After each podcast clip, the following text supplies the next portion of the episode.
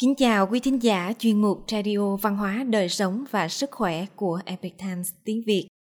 Hôm nay chúng tôi hân hạnh gửi đến quý vị bài viết được ái lệ thực hiện có nhan đề Bí quyết của người xưa để hôn nhân hạnh phúc dài lâu. Phần 1 Bài viết được dịch giả Xuân Hoàng chuyển ngữ từ bản gốc của Epic Times Hoa ngữ. Mời quý vị cùng lắng nghe.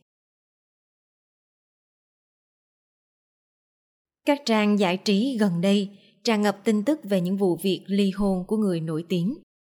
Nhìn vào tỷ lệ ly hôn ở Trung Quốc trong vài thập niên qua, nó đã tăng vọt từ 2% trong những năm 1970 đến 40% như hiện nay. Tại sao các cuộc hôn nhân ở thời hiện đại lại đoán mệnh như vậy? So sánh với trước đây, người xưa trước khi kết hôn chưa từng gặp mặt, nhưng cả hai đều có thể sống cùng nhau đến đầu bạc dài lão. Thời đại ngày nay, mỗi người tự thân đều lựa chọn kỹ lưỡng nửa kia của mình. Nhưng tại sao lại không thể làm được như cổ nhân? Chúng ta hãy cùng tìm hiểu xem vấn đề rốt cuộc là ở đâu. Ân, tình cảm Vào thời nhà Hán, có một câu thơ cổ nói rằng Kết phát vì phu thê, ân ái lượng bất nghi. Tạm dịch Kết tóc làm phu thê, ân ái chẳng nghi ngờ. Rất nhiều người cho rằng điều quan trọng nhất của hai người khi ở bên nhau là tình đầu ý hợp. Chỉ cần phu thê ân ái thì hôn nhân sẽ có thể bền lâu. Kỳ thực hai chữ ân ái này đã nói rõ rồi là ân trước ái sau bởi vì bản thân ái tình vốn dĩ không đáng tin cậy. Hôm nay vừa thấy đã yêu, ngày mai có thể sẽ thay lòng đổi dạ. Động lòng rồi thay lòng đều là chuyện trong nhảy mắt. Có cách nào bảo đảm người ta không thay lòng đổi dạ đây? Trong yến tử xuân thu có ghi chép việc quân chủ nước tề là tề cảnh công, có một ái nữ. Nàng muốn được gả cho yến tử thế nên tề cảnh công liền đến nhà yến tử làm khách. Lúc uống rượu cao hứng, nhân cơ hội hỏi yến tử, người vừa rồi là thê tử của ngươi ư? Yến tử trả lời vâng đó là thê tử của thần. Cảnh công một phen cảm khái ấy chà, nàng ấy thật vừa già vừa xấu. Ta có một nữ nhi, tuổi trẻ lại xinh đẹp chi bằng gả cho ngươi đi. Người bình thường gặp chuyện tốt như thế đều không cự tuyệt. Nhưng yến tử sau khi nghe xong, đứng dậy hồi đáp cảnh công rằng tuy thê tử của thần bây giờ đã trở nên vừa già vừa xấu. Nhưng thần đã cùng nàng chung sống rất lâu rồi, cũng đã trải qua những ngày thanh xuân tươi đẹp của nàng. Hơn nữa là một thê tử nàng ấy lúc còn trẻ đẹp đã mang cả đời phó thác cho thần. Thần cũng đã tiếp nhận sự phó thác và cưới nàng ấy. Bệ hạ tuy ban thưởng món quà như vậy, nhưng thần sao có thể vì thế mà làm trái với sự phó thác ban đầu của nàng ấy đây? Nói rồi, yến tử bái lạy vài lần và từ chối cảnh công. Yến tử đã nói ra một điểm rất trọng yếu trong việc duy trì hôn nhân ở thời cổ đại. Cũng là một điểm mà người hiện đại xem nhẹ, đó là trách nhiệm của một nam nhân. Người phụ nữ nào khi kết hôn lại không muốn hạnh phúc đến đầu bạc răng long. Khi nàng đem tuổi thanh xuân tươi đẹp của mình hoàn toàn giao phó cho một người đàn ông, thì người ấy nên gánh vác trách nhiệm, trở thành chỗ dựa cả đời cho nàng giống như phó nhược kim. Một nhà thơ sống vào thời nguyên đã viết trong điệu vong tứ thủ rằng, tân hôn thị giai lão, ân nghĩa vĩnh thả thâm. Tạm dịch, tân hôn thề giai lão, ân nghĩa mãi đậm sâu. Tuy nhiên, để làm được điều này thật không hề dễ dàng. Đời người sẽ trải qua đủ loại cám dỗ và thử thách và cũng trong tình huống ấy, mới có thể thấy được phẩm chất chân thực của một người. Chẳng hạn khi tống hoàng sống vào thời hán, đứng trước những lựa chọn tương tự, ông đã để lại một danh ngôn thiên cổ như sau. Theo hậu hán thư ghi chép, quan vũ đế nhà đông hán có một tỷ tỷ là hồ dương công chúa. Trượng phu của công chúa vừa qua đời quan vũ đế muốn thăm dò tâm ý của tỷ tỷ. Vì vậy đã tìm cơ hội để thảo luận với công chúa về các quần thần. Công chúa nói, tống hoàng khí phách hiên ngang, tài cao đức độ, đại thần khắp triều chẳng ai sánh được. Nghe vậy quan vũ đế liền chuẩn bị làm mai mối cho họ. Một ngày nọ quan vũ đế bảo hồ dương công chúa ngồi sau bức bình phong rồi triệu kiến tống hoàng vào hỏi dò rằng, thường có câu, sang dễ thay bạn, giàu dễ đổi vợ. Đó có phải là lẽ thường trong nhân tình? Tống hoàng lại không đồng ý cách nói này. Câu trả lời của ông là, thần nghe nói, mối giao tình lúc nghèo hèn không được quên. Người vợ thuở hàng vi chớ bỏ. Quan vũ đế vừa nghe liền biết việc này không thành được rồi. Dần gian có câu, nhất nhật phu thê, bách nhật ân. Bách nhật phu thê tự hải thâm. Ý tứ là vợ chồng dù mới ở bên nhau một ngày, thì ân nghĩa đã như trăm ngày. Còn vợ chồng ở bên nhau lâu ngày, thì ân nghĩa đã sâu nặng như biển cả.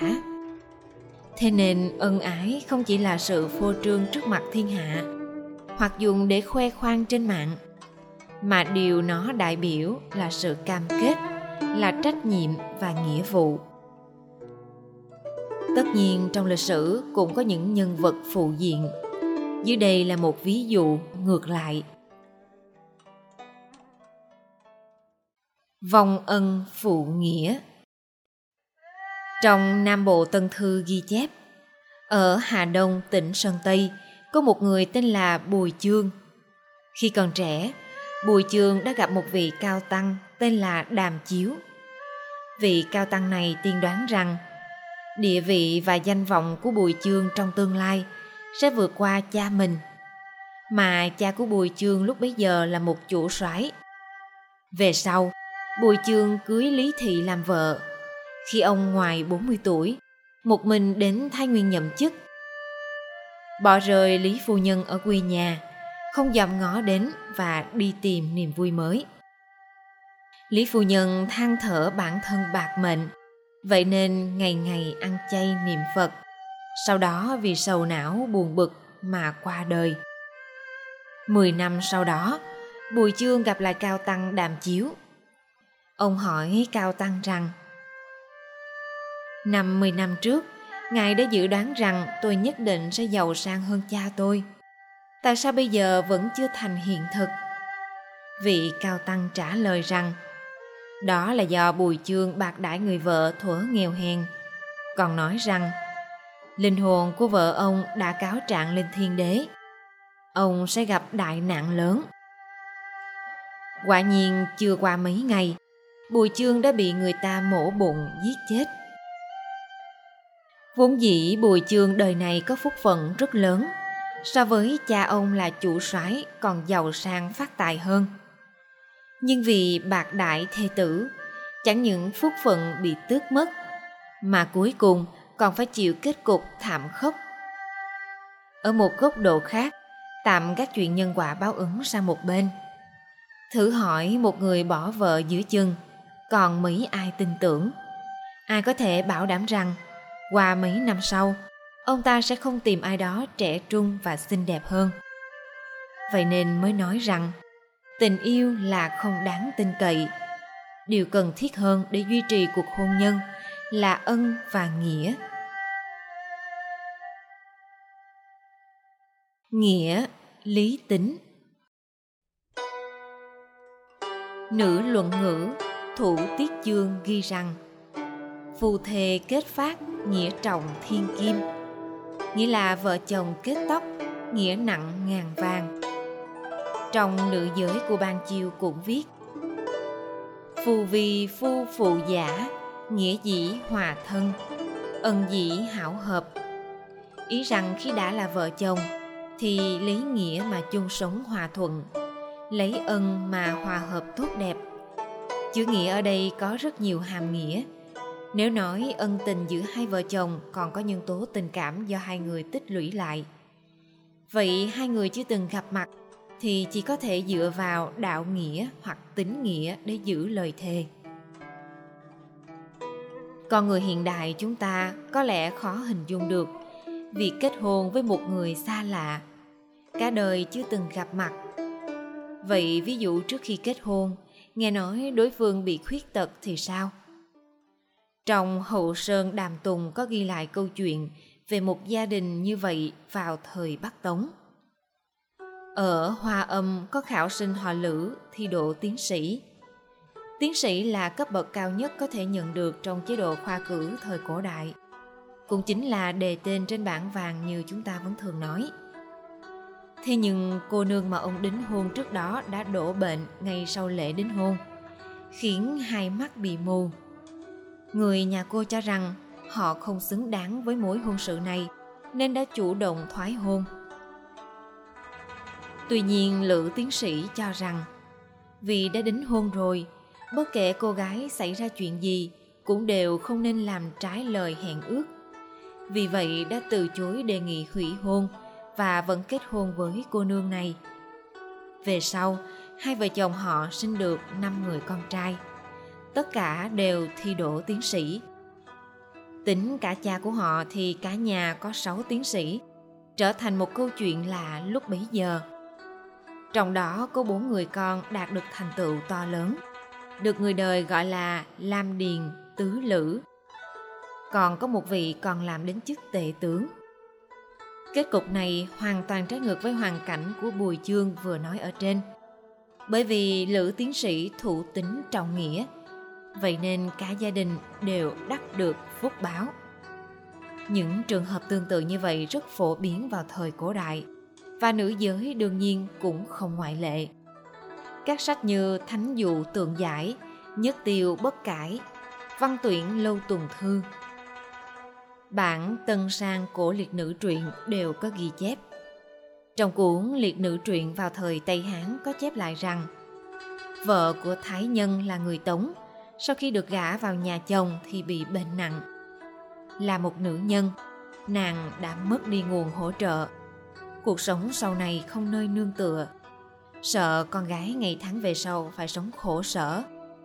Cho nên mẹ nàng muốn nàng tái giá. Tuy nhiên nàng không đồng ý, nói rằng, bất hạnh của trượng phu cũng là bất hạnh của con. Con làm sao có thể bỏ mặt chàng đây? Đạo gả cho người cùng nhau chung sống thì cả đời không thay đổi. Chồng con chỉ là không may mắc bệnh nặng.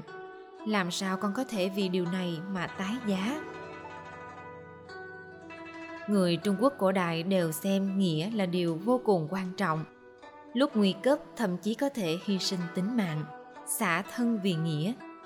Những cuộc hôn nhân thời hiện đại chính là không có sự ước thúc của ân nghĩa và đạo nghĩa nên khó có thể chịu được sóng gió to lớn. Đương nhiên, rất nhiều mâu thuẫn giữa con người với nhau đều là tích tụ từ những điều nhỏ nhặt. Vậy làm sao mới có thể duy trì mối quan hệ vợ chồng hòa thuận? Kính, biểu tượng. Trước hết, cổ nhân cho rằng vợ chồng nên tôn kính lẫn nhau. Trọng điểm của điều này là ở mặt tương hỗ vợ và chồng đều phải tôn kính đối phương.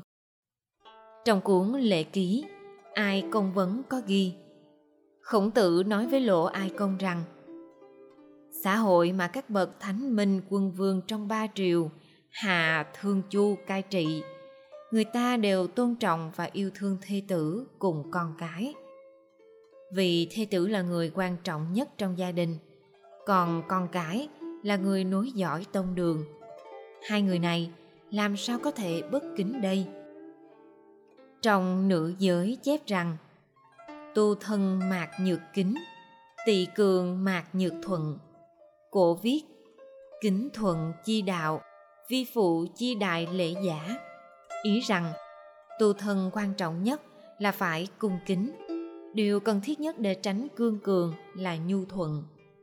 Vậy nên nói, cung kính và nhu thuận là lễ nghĩa lớn nhất của một người phụ nữ. Khổng tử từ góc độ của nam giới, ban chiêu từ góc độ của nữ giới, cả hai đều nói rằng, phu thê phải tôn kính lẫn nhau. Đó cũng là lễ tiết cơ bản trong cách cư xử với người khác. Tuy nhiên, giữa phu thê khó tránh khỏi thân mật hơn so với người ngoài, lâu rồi liền dễ dàng phóng túng.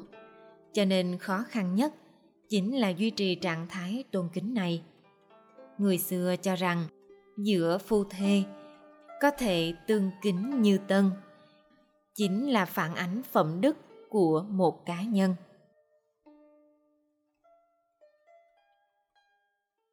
Quý thính giả thân mến, chuyên mục radio văn hóa đời sống và sức khỏe của epic times tiếng việt đến đây là hết. Để đọc các bài viết khác của chúng tôi, quý vị có thể truy cập vào trang web epictimesviet.com cảm ơn quý vị đã lắng nghe, quan tâm và ghi danh theo dõi kênh. Mến chào tạm biệt và hẹn gặp lại quý vị trong chương trình lần sau.